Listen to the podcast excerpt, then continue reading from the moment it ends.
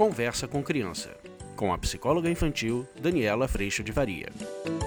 A gente vai falar sobre 11 dicas. Seus filhos andam desobedientes ou você tem irritado seus filhos? Será que tem como a gente irritar nossos filhos? Vamos falar sobre isso?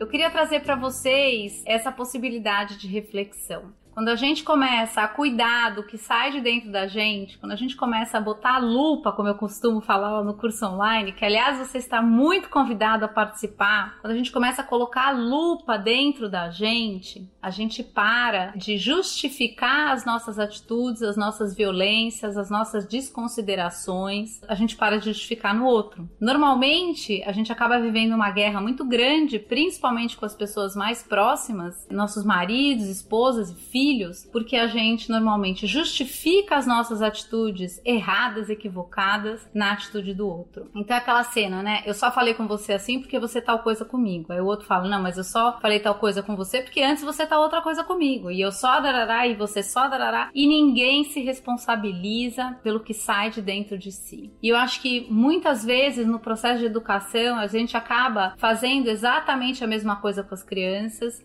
justificando a nossa ira, a nossa fúria, as nossas ações, muitas vezes na atitude das crianças. E por que não? As crianças também justificam a fúria dela nas nossas atitudes. Então esse é para convidar a gente para botar a lupa dentro e eu perceber, será que realmente as minhas atitudes desrespeitam ou irritam os meus filhos? Porque talvez isso esteja acontecendo e talvez esse seja um processo que quando a gente não percebe a nossa postura, eu muitas vezes não vou entender a resposta ou a reação do outro ou a atitude do outro, porque eu também não compreendo a minha, eu não percebo a minha.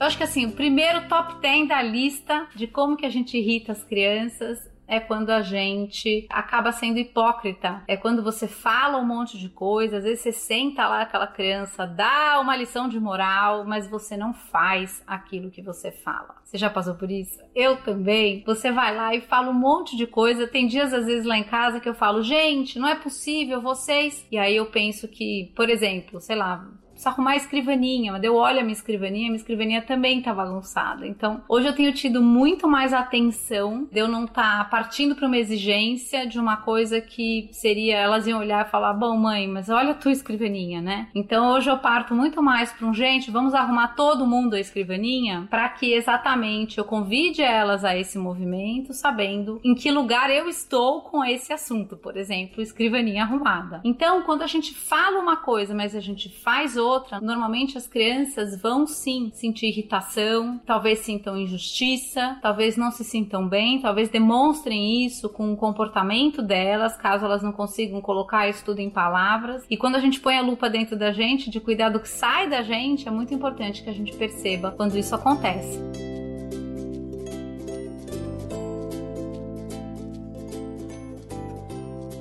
O outro item é quando a gente não tem coerência nas nossas regras. Eu lembro muitas vezes, quando eu era criança, que a gente tinha, às vezes eu ia à casa de tios e tias, e muitas vezes eu me sentia muito insegura quando as coisas aconteciam de acordo com o humor do adulto presente. Então é um dia que você diz sim porque está bem-humorado, diz não porque está mal-humorado, mas a criança ela acaba não tendo acesso a uma coerência, ela não tem clareza das regras, então ela pode entrar numa situação de estar sempre meio que em estado de alerta, porque eu preciso ver se você tá bem-humorado, mas como é que eu sei disso? Então é muito importante que a gente deixe as regras claras para as crianças. Aqui em casa ninguém desrespeita ninguém, a gente obviamente cuide da nossa parte, mas convide a criança a cuidar da parte dela, corrija a criança, obviamente, com consequência, com ou você, com conversa, com orientação, para que exatamente fique claro para a criança quais são as margens desse rio nesse processo de crescimento.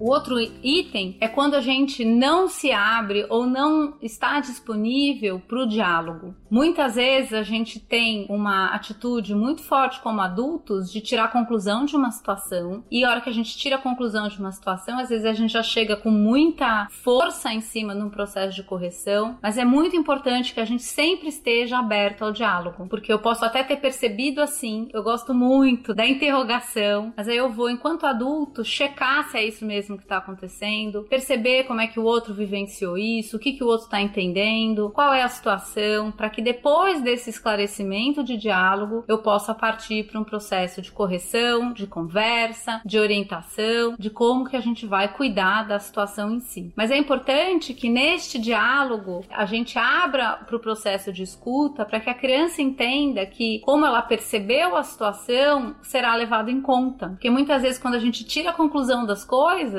a gente está interrompendo essa conversa, a gente parte do pressuposto de que a gente tem toda a situação, às vezes até sem entalar, e às vezes a gente pode estar sim cometendo uma injustiça. Pensa numa relação entre irmãos, por exemplo, você chega, você sempre briga com aquele que bateu, mas o outro provocou ele 20 minutos. Essa conclusão que a gente tira, a falta da oportunidade de diálogo, pode sim estar gerando uma sensação de injustiça muito grande quando o outro também precisava de correção. Então, nesse sentido, é muito importante que a gente abra para o diálogo e que a gente proporcione com os nossos filhos espaço de perdão, que a gente seja exemplo do espaço de perdão, de quando você, mesmo com a lupa dentro, quando sair violência de dentro de você, desconsideração, desrespeito, força, quando você realmente olhar e falar, nossa, não foi legal o que eu fiz, que a gente possa ser exemplo de perdão, porque nesse sentido a gente abre uma possibilidade dos nossos filhos também colocarem a lupa dentro deles e começarem também a vivenciar o processo de pedir perdão. E é muito lindo quando a gente vê isso acontecendo, é como se a gente fosse vendo os corações quebrantando, o orgulho quebrado e a gente realmente se reconciliando num espaço de muita responsabilidade.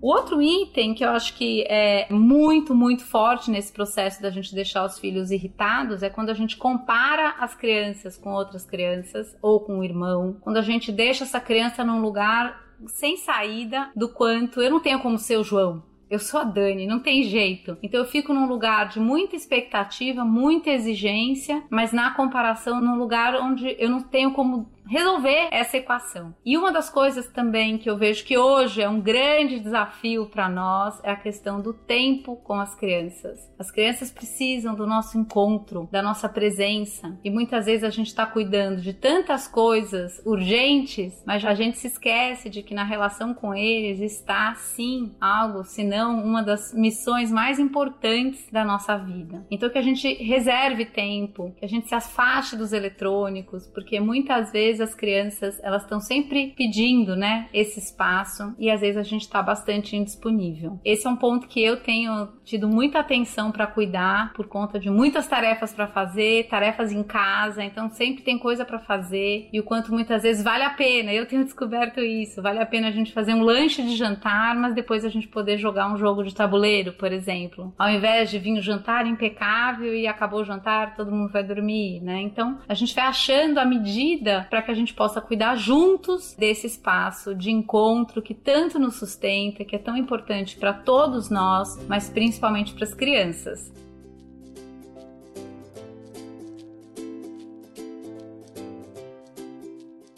Um outro item, tenho falado bastante disso com vocês, quando a gente coloca o valor dos nossos filhos no resultado e não no esforço. E não na entrega. É aquela cena que a gente, muitas vezes essa criança vem e ela fez o melhor que ela pôde, mas o resultado não foi tão bom, e aí a gente critica essa criança, né? Isso deixa as crianças, às vezes, mais até do que irritadas, desanimadas, sem empenho, porque ela começa a achar que ela vale o resultado que ela tem. Quando, na verdade, o nosso convite precisa ser para que ela realmente cuide de fazer sempre o melhor possível, sem se livrar, responsável pela entrega dela, para que a gente possa, com o resultado, recolher informações do que está dando certo, do que ela pode manter e do que realmente precisa ser alterado.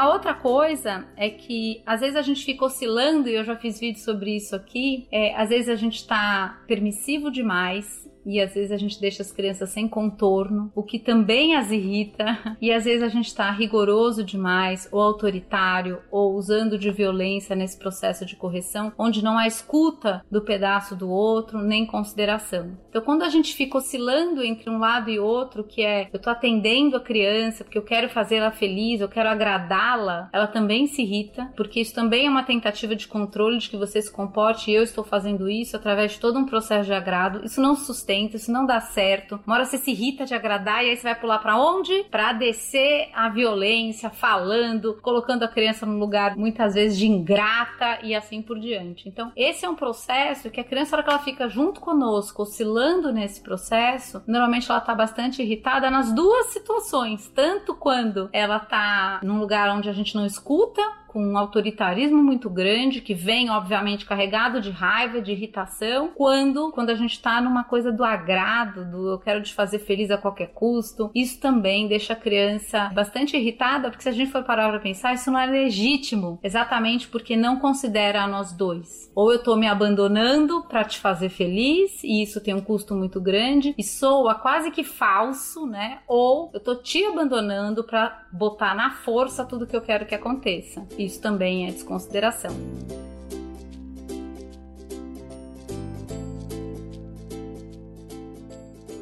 O outro item é a gente entender que o nosso papel é, gente, sim, acompanhar esse voo, dar limite, ter informação, estar considerado nessa conta. Essa criança precisa te dizer onde ela vai, com quem ela vai, se vai, como vai, eu vou com você. Esse processo de consideração que a gente tem trabalhado tanto lá no curso e aqui nos vídeos, ele é sim parte de um processo de cuidado amoroso, de cuidado de quem se importa, para que a criança saiba que existe um contorno, existe um lar, existe uma casa, existe um adulto, existe sim ainda um processo de autonomia sendo aprendido. Eu não estou absolutamente solto e livre no mundo, eu devo satisfação. Agora, o como a gente vive isso é tudo isso que a gente vem trabalhando aqui. Eu posso fazer desse processo um processo de construção, de responsabilidade, um processo de espaço de consideração, e é muito bom que a gente viva isso com as crianças. Então, uma criança que não tem que dar satisfação, ou que não tem que cuidar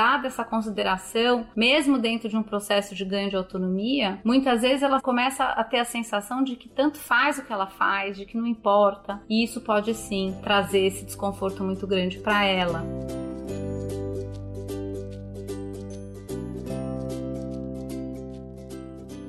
Do outro lado, se também é uma criança que você, ao invés de construir essa conversa de consideração de onde está, o que você está fazendo, já fez sua lição, e quando a gente passa para um processo mais autoritário de ter controle, por exemplo, via todos esses apps de localização, exames de xixi, existe hoje uma forma, câmeras na casa. E percebam que isso pode até dar a sensação de mais controle, mas a criança está cuidando menos de dar informação. Então é muito importante que a gente entenda que essa é uma relação construída, e que nessa relação construída, eu enquanto adulto sou sim o seu cuidador, e você me deve sim informação. Do mesmo jeito que eu como adulto cumpro o fato de, vou chegar a tal hora, ligo para saber de você, você sabe onde eu tô, e isso vai realmente construindo consideração entre nós, o que é muito importante. Então quando isso não está cuidado, muitas vezes as crianças se sentem desconsideradas, e sim, pode vir um processo de estar mais irritado com isso.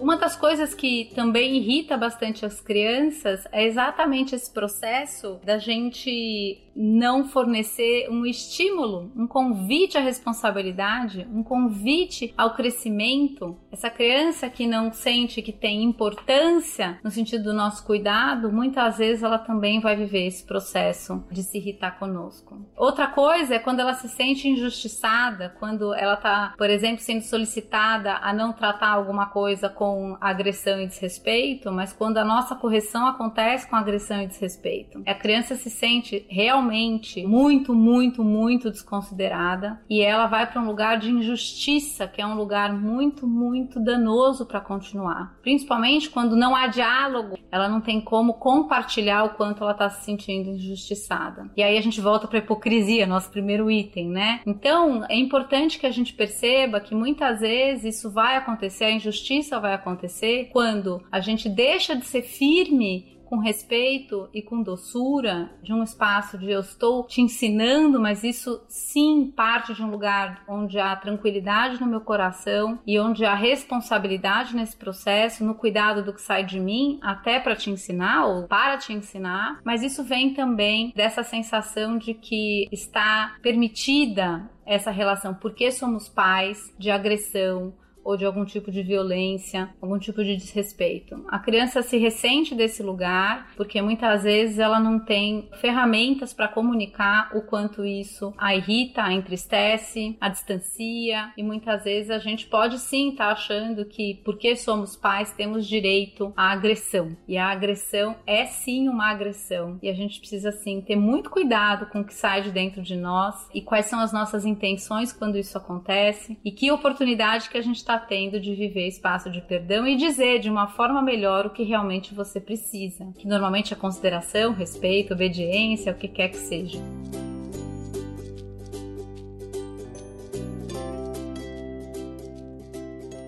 A gente também irrita as crianças com palavras ásperas. Esse é o meu tipo de violência lá na minha casa. Então eu nunca fiz uso de uma agressão física, mas muitas vezes as minhas palavras, elas são agressivas. E eu hoje reparo e entendo e vejo quando isso acontece. Peço desculpa, peço perdão por isso e a gente retoma a nossa conversa para falar do assunto importante em si de uma forma melhor. Mas é muito nítido perceber como a minha agressão verbal, ela vem, por exemplo, não vem com gritos, mas o conteúdo da fala é terrível. Né? Ela vem com generalizações, ela vem com conclusões tiradas, ela vem com palavras incisivas e é perceptível o quanto isso bate no outro com muito desconforto e o quanto muitas vezes quando esse é o caminho que eu faço uso, o quanto o aprendizado, a oportunidade de aprendizado passa a ser cuidar disso e a criança se defende muitas vezes ou silencia, mas o quanto o aprendizado dá a oportunidade que estava acontecendo em si, fica num segundo plano. Quando a gente pode retomar isso, aí sim a gente vai cuidar do assunto que precisava ser cuidado. Mas obviamente eu tenho uma oportunidade assim enorme de aprender isso, de me tornar mais humilde, de ter compaixão tanto comigo quanto com as crianças, com as minhas filhas no caso. Então, gente, é muito importante perceber o quanto a gente tem a oportunidade nessas situações de aprender e de retomar o ponto importante com relação ao processo de educação.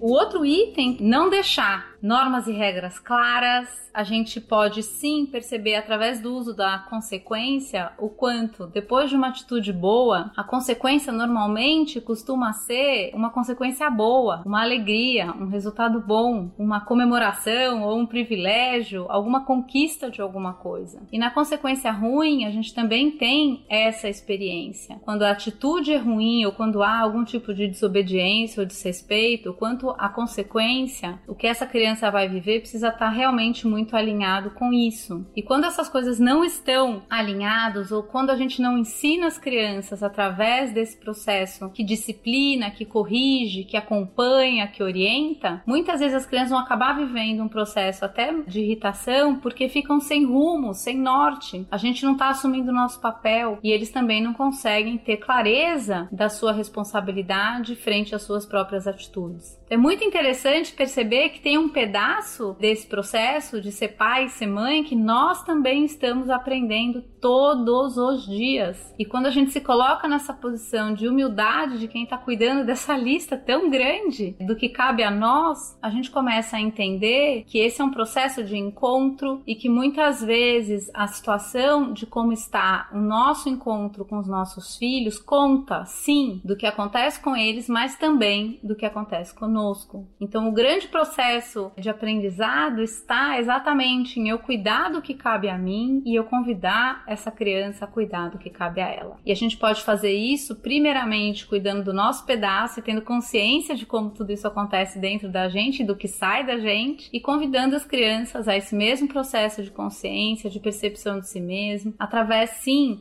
de orientação, conversa, diálogo, escuta, perdão, consequências, escolhas do ou você e assim por diante. Então, a hora que a gente começa a tomar posse desse lugar, a gente também pode se tranquilizar, porque toda essa caminhada, ela não conta de um processo de controle, conta de um processo de caminhada junto, um processo de aprendizado de todos, de respeito, mas sim de obediência, de hierarquia, de orientação, de responsabilidade, e tudo isso acontece através do nosso dia a dia, que a gente está aprendendo e tendo a oportunidade de aprender todo dia. E o que eu tenho aprendido é que um dos grandes processos que eu passo no processo de educação com as minhas filhas é para que elas percebam e para que eu cuide disso, sem jamais esquecer que mais importante do que elas serem minhas filhas é elas serem filhas de Deus. E isso realmente faz uma diferença muito grande nesse processo de educação.